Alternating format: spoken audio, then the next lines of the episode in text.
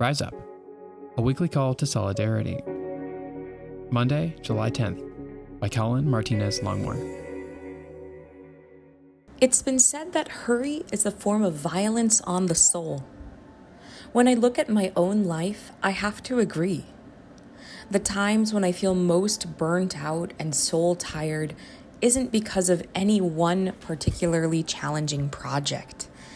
It's usually from the accumulation of many things the nonstop scroll and ping of my news feed, the competing deadlines at work, my own tendency to multitask throughout my day.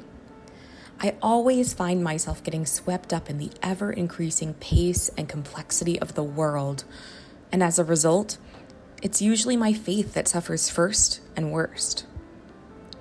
I don't think I'm alone in this, though. I've talked with so many friends who say they feel exhausted from the nonstop flurry of news about the many urgent issues that rightfully fight for our collective attention.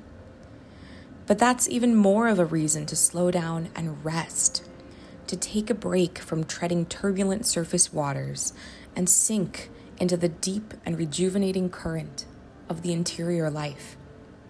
In that place of Sabbath, we can let our souls catch up to us during Vatican II, Pope John XXIII was known to end his final prayers of the day by saying, It's your church, Lord. I'm going to bed. What a guy! I love the level of humility and trust that's illustrated in those words. There's real wisdom in the act of slowing down, resting, and letting go of the reins of control during complicated and delicate times. We don't have all the answers but sometimes a nap is all that's needed to connect with the one who does.